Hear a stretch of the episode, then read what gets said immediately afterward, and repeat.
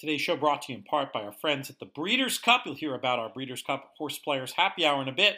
But early July also brings us two more Breeders' Cup Challenge Series winning you're in races. We've got the Stephen Foster from Churchill Downs, the Princess Rooney from Gulfstream Park. Tune in Saturday, July 2nd, with live coverage starting at 4 p.m. Eastern on NBC. Each race winner will receive entry fees paid by the Breeders' Cup $10,000 award to the nominator, a $10,000 travel allowance for horses stabled outside of Kentucky. I mentioned the Princess Rooney. That gets you a $1 million Breeders' Cup Filly and Mare Sprint entry on November 5th, and the Stephen Foster with that entry into the $6 million Longines Breeders' Cup Classic, also on November 5th. Today's show also brought to you by our friends at BetMakers. Fixed odds betting powered by BetMakers, is back and in effect at Monmouth Park, and the early returns are fantastic for players. 70% of winners paying more on fixed odds than they are on the tote. Soon, fixed odds wagering is going to be available throughout the state of New Jersey. This is an exciting new way to bet that really puts the power to get value in the hands of the bettor. The odds you bet are the odds you get. You're going to hear a lot more about fixed odds betting opportunities across the In the Money Media Network.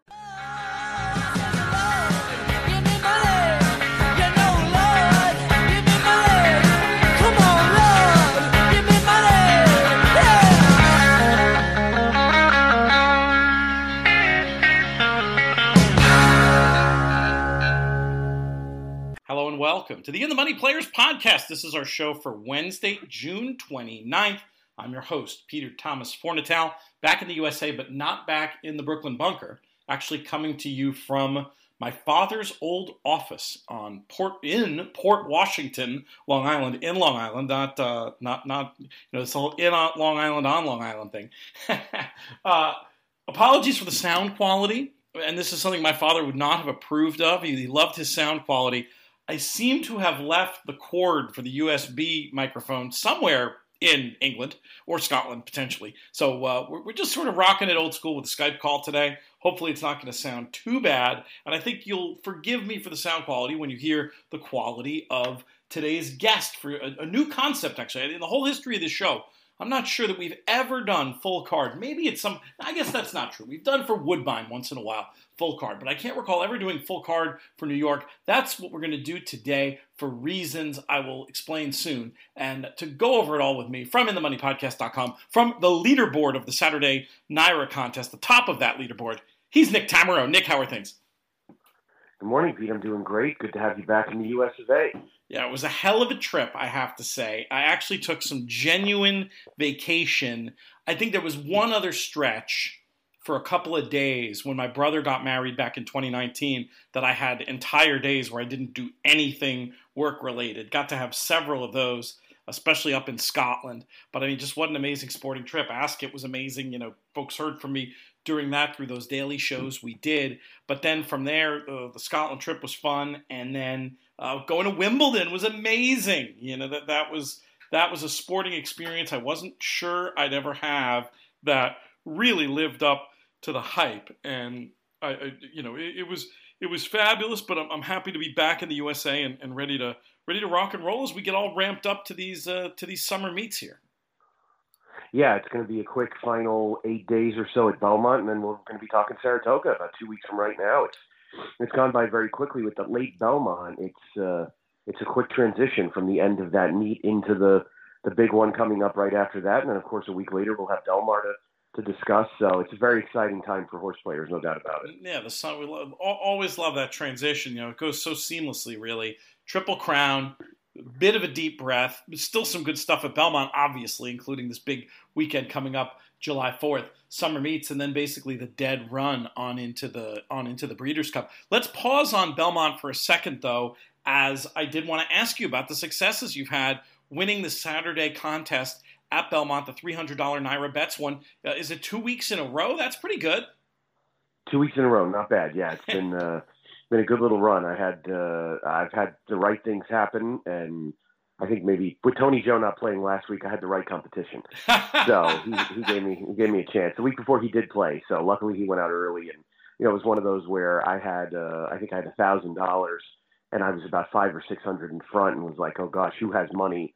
and you know, I noticed Ken Jordan, of course, who's a contest player extraordinaire and a very astute player, and a couple of others that I thought, well, I'm not quite a sitting duck. I've got a got a little bit of an advantage, but uh, we'll see if I can hold sway. And luckily, it worked out. So same thing last week. I ended up with the double on the. Uh, I actually played two entries, and I I was down to a hundred dollars after the fifth because I tried to play a big favorite over price exacta and tries, and my the favorite won. My price ran fourth, so I was down to a hundred, and I dutched some doubles from uh, three runners in the sixth into the seventh, and I tried to beat the two Chad Brown horses in the sixth, and did so with the four to nine to two shot, and then Brazilianaire was the second half of my double, who luckily won very easily, and then uh, I needed the Jorge Abreu horse in the last race for my own pick five plus a lot of contest play, and luckily he came through very handily. He won by about six lengths, so Beautiful. it was all over. But the shouting at the quarter pole. That's nice when you when you win and you get those style points. For folks that don't know about the NYRA contest, give the ba- give the high level view for people who want to get involved. Obviously, NYRA, NYRA Bets, uh, a sponsor of ours and people we work closely with. But I, but I do think there's a lot of people who'd be interested in handicapping contests, betting competitions that that that should be playing in these games that aren't necessarily. Now, not that I'm trying to make your competition that much harder, but you, you get my idea. Give folks the overview.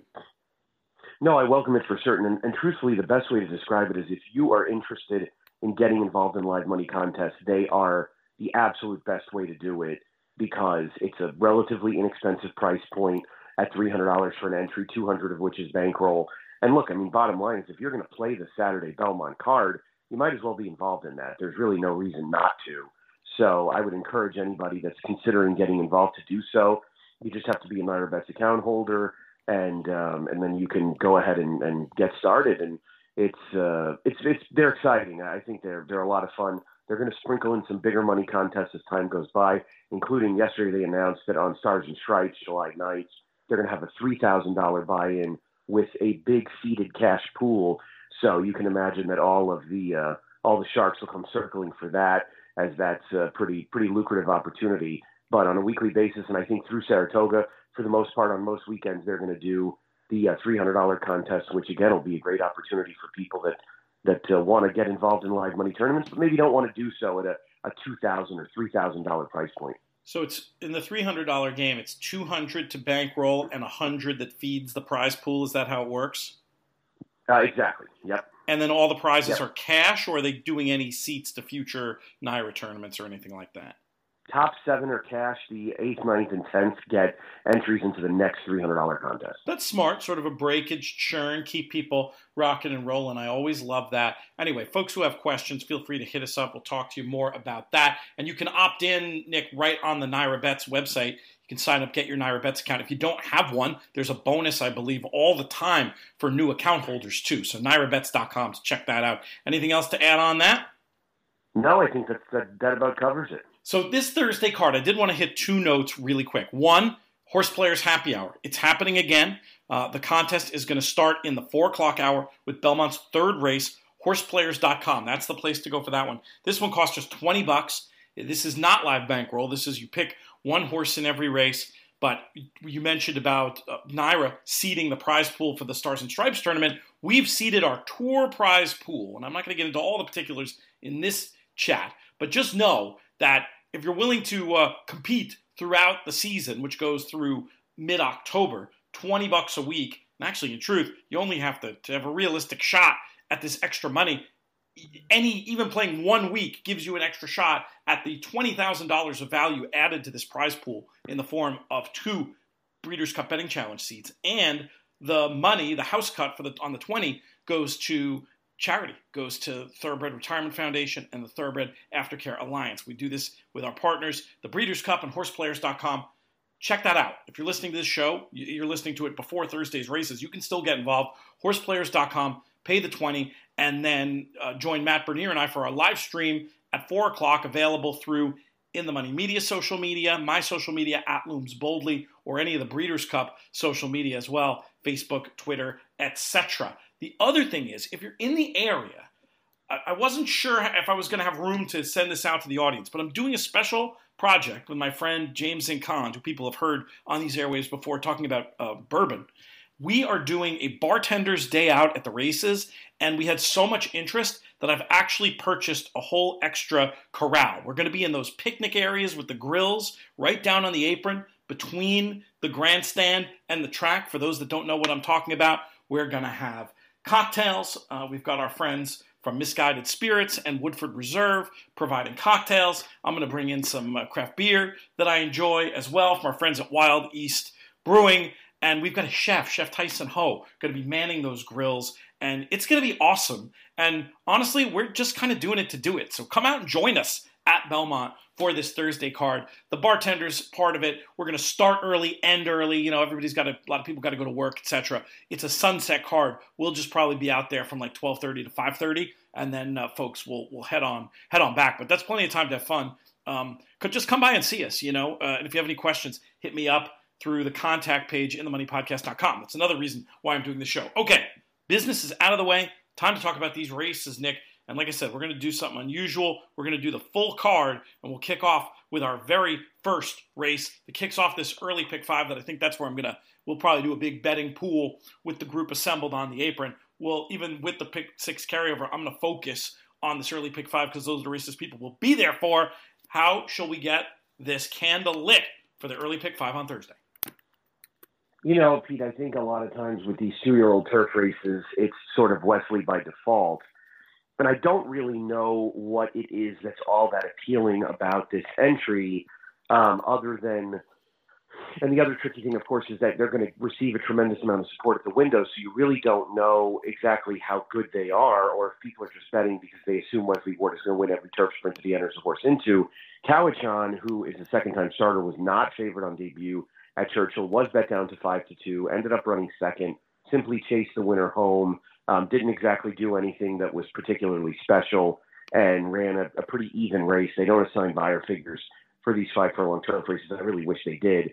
The horse that I thought was a little bit more interesting was Four Way Stop for Michelle Nevin, who um, didn't get out of the gate particularly well and and kind of stumbled a tad and, and bobbled uh, under Manny Franco for the first couple of strides. Worked her way back into position and ended up finishing competitive third. The winner of that race was a Christophe Clement firster that had gotten off to a good start and had a pretty favorable trip.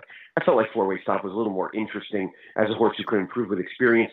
Same thing for Love Tank, who didn't get out of the gate all that great on debut either, was in the same race as Four Way Stop. Four Way Stop ran, I would say, a good bit better. Maybe not significantly better, but certainly had more tactical speed and looks like a horse that moving forward might have a little bit more ability. So I would say if you're going to play the pick five, I would focus on those two. I'd probably use whichever one Wesley leaves in because obviously he has to scratch one with Rosario named on both and uh, see which one he, he prefers to run uh, of that pairing and maybe take a, a little bit of a swing against that one, especially if it's Cowichan because we really don't don't know much about how good this horse might be after that sort of average debut. Excellent points. I had the same three runners that I wanted to talk about. I just went in the other direction, putting Love Tank on top.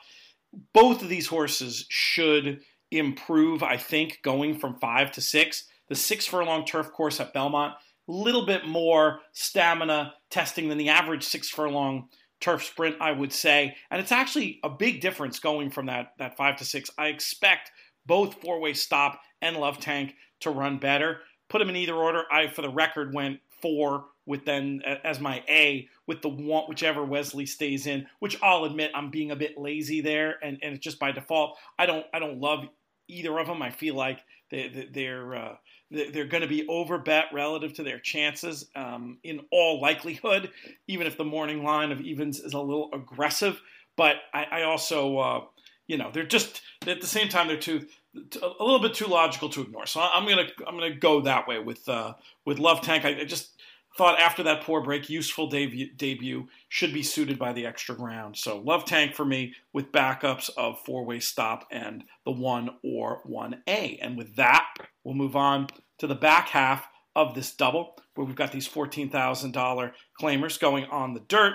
And I thought that the five True Believe just looked like the right one. Nothing clever. Class relief, cutting back. I thought would get a positive ride near the front in a race without a, a ton of speed and looked well drawn. I was going to mostly try to get through with the five, but very curious to get your thoughts on this one, Nick.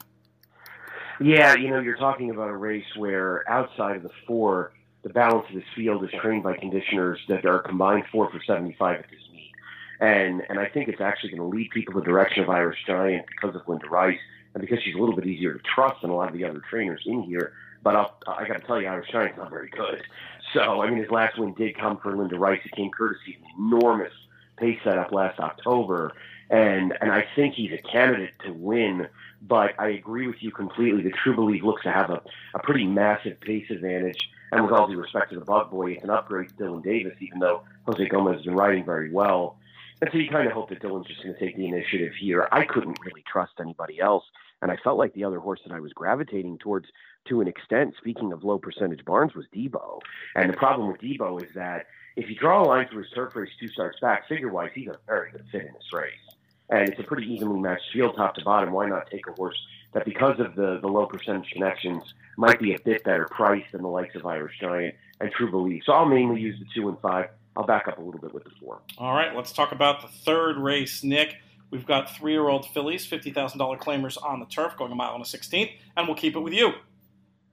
I thought this race was tough, and, and I felt almost like it could be run at Gulfstream. Of course, there's no turf racing at Gulfstream right now, so we'll have to go without. But um, I did think So Lib was a little dangerous as the, the main speed. I don't know um, if she'll be able to really get loose. I don't really even know if she's good enough to win if she does. But I do know she's been facing better horses, and that pace in the nightcap on Belmonte was very, very fast and um, she was close to it. So I want to give her a little bit of an excuse for that. The horse to beat is that ain't too shabby from Marcassi coming back off the short layoff. I thought she was aggressively ridden last time out. Probably needs a bit more patient ride and should get it from Dylan, who's really been riding incredibly well. So those are the main two for me. I didn't want to complicate it terribly much. I know they look like the two favorites. I just had a really hard time embracing anybody else. Speaking of embracing, Strong Embrace is probably the other horse more as a backup type for me. Okay, so I'll throw the two in as a backup for you in the notes that will go out to our Plus subscribers. I understand we had a little bit of a hiccup last week, by the way, for our Plus subscribers. Some stuff that was supposed to go out didn't go out. Apologies on that. We'll get it fixed. And if it inconvenienced anybody out there, let me know and we'll, we'll find a way to, to make you happy with the service. It just gets complicated, especially when I'm halfway around the world. Okay, this race, I'm with you completely. Um, I'll throw in one other number, but So Lib I had on top. I thought the last race was better than it looked. Fast pace, going shorter, should be in a great position now, going longer. I was going to include Radiant Gem as an A, who I thought could maybe get a good trip from mid pack. Looks to have improved, and I always do like horses who've just uh, won their maidens in these restricted claiming races. But uh, we do have a two-time winner. That's uh, that ain't too shabby. You mentioned back in for a tag, too obvious to ignore. I had this one uh, five and four on the A line with the seven on the B line. We'll go to race four. Uh, $25,000 claimers going a mile on the dirt in a spot where the two crypto cash just looked like was supposed to be very, very tough on the numbers. First time for Atras, wide trips in the last two. I was just going to give a quick shout based on the Timeform US pace projector to the five Musical America, who could be loose in a race flow that favors front runners. I'm assuming Crypto Cash will be too tough. If Crypto Cash gets beat, I'm assuming it will be from the front. And uh, Musical America was my shot to maybe get a, a sneaky wire type uh, backup in there. So two is the A, five is the B. Nick, what do you think? Yeah, it felt that way to me. Crypto Cash reclaimed by Rob Atras, now uh, owned by Sandy Goldfarb et al. And uh, Sandy Goldfarb's claims are generally very, very sharp. It sort of reminds you back of the, the days of, uh, Rick Dutrow winning with those distinctive black and gold silks. And Crypto Cash is a horse that probably has been kind of in the wrong spot two straight starts, including last time out when the rail was a pretty clear advantage. This horse made a prolonged wide move. That was a 20 that was probably tougher than this 25. Um, this is a, a, relatively weak 25, so he looks like a horse that will be exceptionally tough to beat. And, and I was with you on the uh, potential upsetter being a horse that might just beat him to the punch early in Musical America. The only other horse I'd be inclined to use is Grump's Little Tots, who, when we last saw him, he endured a wide trip on a day where you really, really wanted to be inside um, closing weekend at Belmont. So I'd give him probably one more opportunity, but um, it's never a great sign to see a horse who's changed hands three times at the claim box uh, then go on the shelf because obviously Charlie Baker was looking at, at running this gelding back as a, over the winter. Um, that's part of the reason why he took him for 25. But he has been off since. Charlie with pretty modest numbers off of 180 plus day layoffs and dirt routes, just one for 10. But this is a horse whose best race is definitely make him a contender. One other horse that was a bit of a price that I, I maybe was a little intrigued by, I don't love his race from last time, was Lost in Rome because with the blinkers going on, this is a horse who's been better when he's been forwardly placed. I'm not going to be surprised if Saez is pretty aggressive here and he can get a piece of it. I would use him as a backup. I basically treat the uh, the, the three, four, and five the same way um, with the two as a lone A. Should have mentioned also that this fourth race is where this pick six carryover begins. Ah, I, am going to break the broadcasting rule and ask you the question that I don't know the answer to. Do you know? Eighty-three five forty. you you came prepared. I always do that to you, and you came prepared this time. Yeah, that's significant money. This is going to be a fun pick six to take a swing at, and I, I think there are places where you can get a little skinny. You and I, similar approaches in there. Uh, crypto cash. I'm presuming you'll play it with crypto cash sort of as the lone A, and then five three four as backups.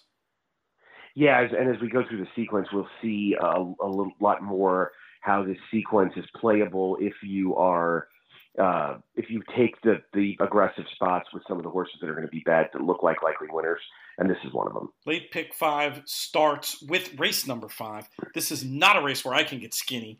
Um, very very spready looking stuff. I thought mile and eighth inner turf, three and up New York bred maiden special weights.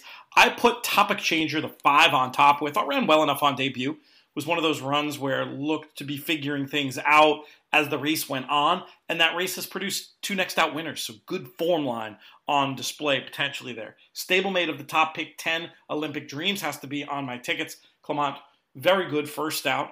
Distance on both sides of this family. Kin to Drosselmeyer. So this idea of uh, of starting some horses you see they start at a mile and an eighth and you say oh boy they must be really slow in this case i think it just it's just too logical for me to consider a negative, and I'll have some tens on my tickets. The six compromiser ran well enough on debut, couple of winning siblings on turf, and then the seven conquest possible pace angle. Looking at the pace map for this race, I need to have all four of those numbers. And Nick, I'll be honest with you, if you have something else, I'll probably throw that in as well. Who takes out the fifth? Yeah, this was exceptionally tough, and you know the, the issue that you run into is that the firsters really, aside from being from good barns, they have no pedigree at all. Um, and, and I'm, I'm, speaking of the eight Sense of Giant and the ten, the other uh, Clement runner on the outside for Gallagher Stud, which usually these Gallagher horses have a great amount of pedigree. This one does not. And, and I went, I mean, I went digging deep to find maybe turf pedigree that I was missing. I felt like this was a race where I was missing something. And um, and I ended up picking the three laws who, for George Weaver, made his turf debut at, at second asking. And when they were going into the turn, he got out a little bit on Manny. He ended up going three or four paths wider than he needed to on the first turn. He recovered and chased him around there. The one-two finishers were one-two. They were two-one the whole way down the backstretch. It is a race that has not produced an X-out winner, but they've all basically validated their Beyer.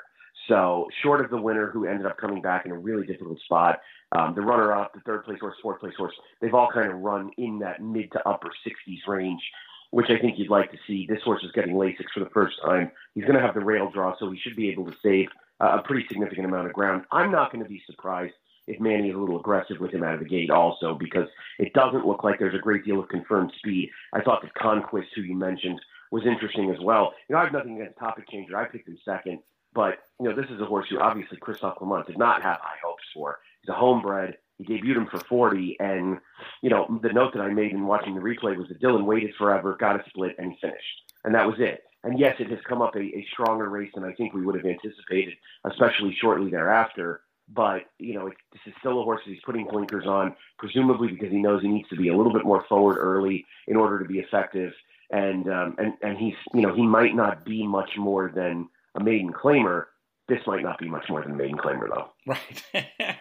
Any other numbers you want to put forward there? You mentioned I have I wrote down the three and the five as A's.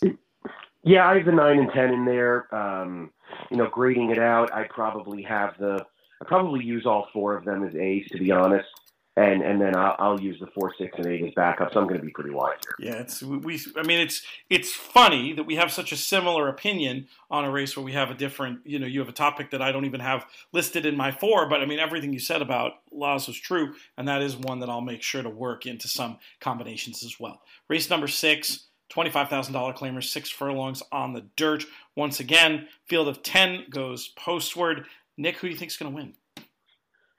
I'm going to go too deep here with the one and the ten. The bookends in the field. I picked the ten. Jake Rocks on top, back in for a tag. Gustavo Rodriguez took him in early February for 40, and he's dabbled in the starter allowance ranks four times since, really with no success at all. Um, the most recent of which came going a mile. That was a much, much tougher field than this. I mean, the likes of Cousteau and, and, and Lunissima are um, are basically allowance types, and these are claimers. So the fact that this race looks a little short on speed too really made me feel like he could get that outside stalking trip. Look, I understand. He's one for 32 there's a, there's a reason why this horse has had a hard time winning, and he has no, you know, he has no punch. He's also getting Rosario, which you know, when you have a hard time finishing, that is usually the antidote. And so I'm going to take that that approach. Um, clearly, the, the the rail runner uh, for Mike Maselli, Devil's Code, is the one to beat. Maselli's two for ten over the last five years with horses on dirt oh, off of 180 plus day layoffs, and one of those two winners was Devil's Code when he broke his maiden in February of 21, coming back off a lengthy break. It's clear that this horse runs by appointment only. What I was unsure of is there's a way for him to have been in for a waiver. I don't know what race it, it needed to be, but he's not.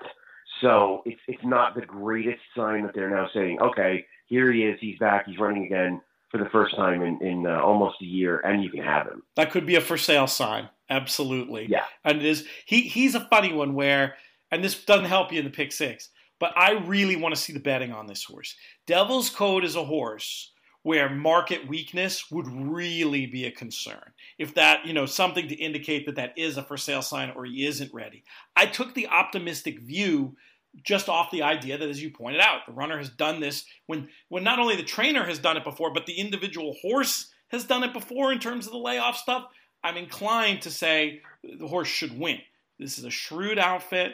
The drop should be helpful. And the, you know, as a trip handicapper, uh, slow break last time moves into a hot pace, wide and trying to close into a slow pace the time before that.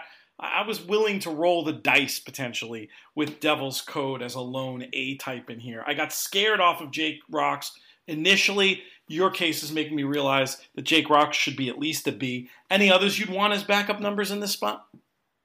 I think the next one I'd use is Scotto, who's going turf to dirt for Rudy, whose dirt races in late last year were, were both good enough. Now second off the layoff as well. The problem with him is he's just a very deep closer, and and there's there's precious little speed. The only other horse I'd probably consider, and, and it's really kind of a, a hold your nose and use is Nature Boy. He beat a terrible field on the on the slot, but the pace was very strong. And so if you kind of want to give him a little bit of an upgrade for having gotten involved in a quick pace, I don't think that's the worst idea and um, and he'll be a he'll be a relatively solid price again. I don't know if he'll quite be twenty to one, but I suppose he could. And I, I obviously respect David Aragona's morning line making a lot. Forty Comets is a horse who I'd consider, but the fact that he ran so poorly last time and then was avoided claim. That's a bad sign. Yeah, that's and, tough. and he's also he's also going after a barn that until last week was winless for about three months. So good to see Jimmy Ryerson get it back going again. But you know, it's one where I I'd like to stand on the one and ten and, and, hope that one of them get it done because if it's a backup for me, it could be anybody. Yeah, I, I hear that. I will list the five and six as potential backups for you. And the thing about you know you make the hold your nose point on Nature Boy, fair enough. But it, when I don't mind doing that on a small backup line at a double figure price, which this horse will certainly be. So I'm glad you I'm glad you threw that one in there. Let's talk about the set. It's pretty close to it if it's not that. And I'll tell you, Chad Brown is, is, is if he needed any more power, New York breds that include asymmetric, an impressive debut winner. Um, yeah, he's supposed to win. Uh, he beat kind of a suspect. an arsenal of a three-year-old New York bred. I think his name was Aggregation, and this horse was an impressive date is likely to be the pace setter here, and just might end up taking them around. Um, I would use Montebello once as a backup. Um, uh, I, I, can't really get with anybody else. I can't can't uh, um, can't embrace them at all. And, um, and so that for me, it would just be one Excellent. A in the Let's seven move and one on B in the to five. our eighth race on the card, our featured race of the day, mile and three ace on the inner turf. Interesting little allowance contest, some fun pedigrees in this race for sure. I'll kick it off with the because I'm just going master the obvious, so we'll get it out of the way. Easter, the seven, I thought was the most likely winner, not disgraced in the Grade One Man o' War, and just looks super duper well suited to this uh, to this uh, to this to this distance test. I, I was very uh, very interested in Easter. And speaking of super duper pedigrees for the distance, the nine Hilliard, another one I want to mention. finished with good interest last time, and looking at the the breeding on Hilliard for the added ground, Temple City. So you got Dynaformer Blood on the top and Smart Strike Blood on the bottom. Yes, please give me Hilliard and Easter. Another spot where I'll be very inclined to use anybody that you mentioned. Who do you like in the day's big one? Yeah, Easter's the horse to beat. Clearly, I mean, there's no. Yeah, Easter's the horse to beat. Clearly, I mean, there's no um, nothing clever from me on that. Um, he actually ran credibly, as you said, in the in the Man o' War. I don't think the Man o' War, as it played out, was as good a race as we thought it would be. Mainly because Yibir was not. It was kind of a no-show, right? With the bad break, he just never really put forth that typical Yibir type of run. And um, and, and Gufo is just Gufo's ridiculous. He seems to just never never show up. But um, just enough to let you know he's there, but not really there. So anyway, I mean Easter is clearly the one to beat on the drop now. Third off the layoff. Um, I think Graham had pretty clear intent with both Highland Chief and Easter to get them a prep in America to then stretch them out, and Highland Chief was the one who got it done at 19 to one. I thought Easter was way more havable at 14 to one than uh, than Highland Chief.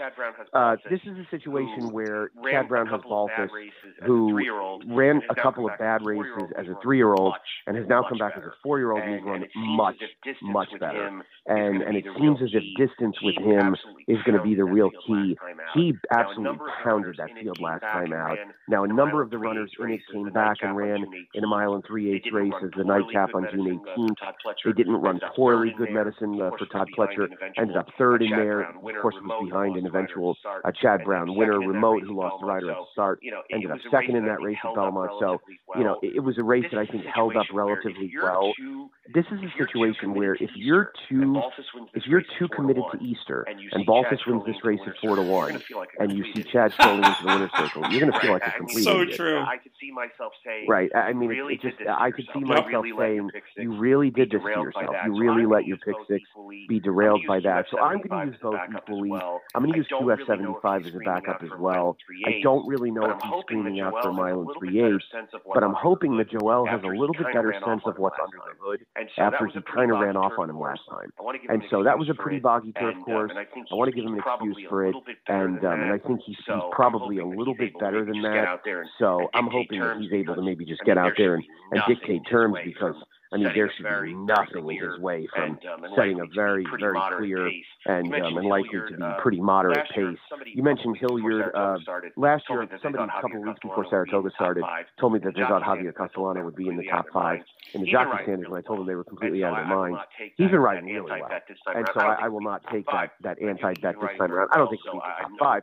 No I do think he's been riding very well, so I have no no issue with the uh, rider change to Javier. This is a horse who just might have been crying out for a little bit more ground along the way. that Mike Maker he's guy's done not it a time or two. He's out. done it a time or two with good success. I am really glad you mentioned Balthus, who I will list in there as a backup. Another one I was raving about the pedigrees of the other two for the distance. Balthus certainly in that in that category as well. Let's move on to our nightcap we've got the the condition we see a lot in the last race of the day. We've got these maiden claiming 40s. This time around, three year old and up fillies going seven furlongs on the turf. A race that I was so boring in, but I always like to ask the guest. Anyway, the key question how are we going to get paid? You know, Pete, I watched the replay back from the ninth. You know, Pete, I watched the replay back from the ninth on May 15th quite a few times. I'd seen the race live. And, and the one thing that stood out to me is when they're going around the turn, you notice a horse with the 12 saddle cloth, white silks, a little bit of, of markings on the sleeve. And I watched it and I thought to myself, who is that horse? Because that's the one I want to, I want to, I want to see and I want to bet back. And it was Legend Song. And I don't want to be, I don't, I'm not a conspiracy theorist. I'm not somebody that that would accuse world class riders of things like that. I'm just going to say that on a scale of one to five, Flavien Prat's effort was about a point five. And so I think he just let this horse go through the motions. I don't know. George Weaver is very cheeky. I don't know if maybe he told Flavien ahead of time, look, this horse is going to need a race. So let him get out there and, and experience it. But they turned for home. And you know, Flavien's a guy who really will get down and ride his horses hard and, and get everything out of them. This horse was never really asked for all that much. So I'm wondering if maybe that was a hey, he's going to need one. Misspelled Moon, the runner-up, came right back and broke uh, her maiden next time out at Monmouth in a pretty solid effort. So I picked Legend Song. I, I, picked the 10 4 3 12. I'll use all four of them. Miss Sugar Hill is clearly the one to beat. I, I would see myself using the 4 and 10 as mains and, and uh, Diamond and Noble Aviate as backups. Noble Aviate to me is interesting. This is a this is a, actually Mark just wrong. I'm 10 4 5 12, not Diamond Chaddis. Um, Noble Aviate is the daughter of Aviate, who was she won the Distaff mile at uh, at Churchill for Bill Mott for Juddmonte. So this is a big turf pedigree, and I think Mark Hennig, who's having a really difficult meet. It's sort of funny to me. Mark Hennig used to be really good with second time starters too, and I don't know if he's just on a bad run for a couple of years. This is a horse who I think can improve with experience. That's a, very very interesting one because you're looking at turf breeding both sides and a complete you know, no running kind of first race that's going to mean 15 or 20 to 1 could be in the offing, but, but a horse that could absolutely wake up. Yeah, I was almost, I mean, my, my approach to the race was almost like press up, single A, Miss Sugar Hill, off all the obvious reasons, the one where, where Prat ends up. But I mean, boy, you don't. I don't want to just go to war with the, with one horse here at the end of this sequence. And, and in terms of the backups, I was just going to get you know, very spready with with anything that looked like it, it, had any kind of chance. Numbers, you know, two, three, two, three, eight, nine, ten. You know, I didn't even come up with your didn't even come up with your twelve, but I'm loving that idea too. So I think I'm going to call it for me. Put the four there. I'm going to make sure to include the excellent case you made on the ten legend song, and then as many as you can afford, or or that makes sense based on the rest of your bet. And that carries us through the end of this Sunset Thursday card. We got Horse Players Happy Hour. We've got our gathering out at Belmont. We encourage folks to come check us out. We encourage you to play in the $300 NYRA contest. See if you can dethrone Nick Tammaro as he goes for the three-peat. I assume you'll be in there firing away. Definitely, and I'm likely to go winless the rest of the year. So now definitely, and I'm likely to go winless the rest of the year. So now's the time. Good stuff, Nick. Really appreciate your time today.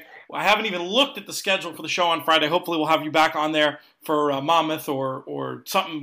We'll, we'll do some more stuff very very soon. Appreciate all your help while I was away as well. It was really great to be able to unplug for a few days, which I was able to do thanks to uh, members of the team, including yourself. Any final words before we send this one home?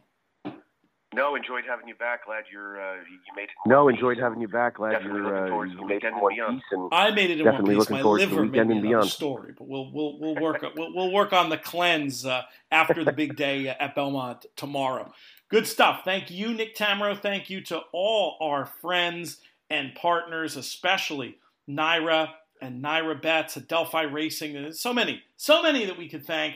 Um, our founding partners, Thoroughbred Retirement Foundation, 10 Strike Racing. We always appreciate that. Most of all, though, we appreciate all of you, the listeners, for making these shows so much fun to do. This show's been a production of In the Money Media. Our business manager is Drew Coatney. Our chief creative officer is Jonathan Kinchin. I'm Peter Thomas Fornatale. May you win all your photos.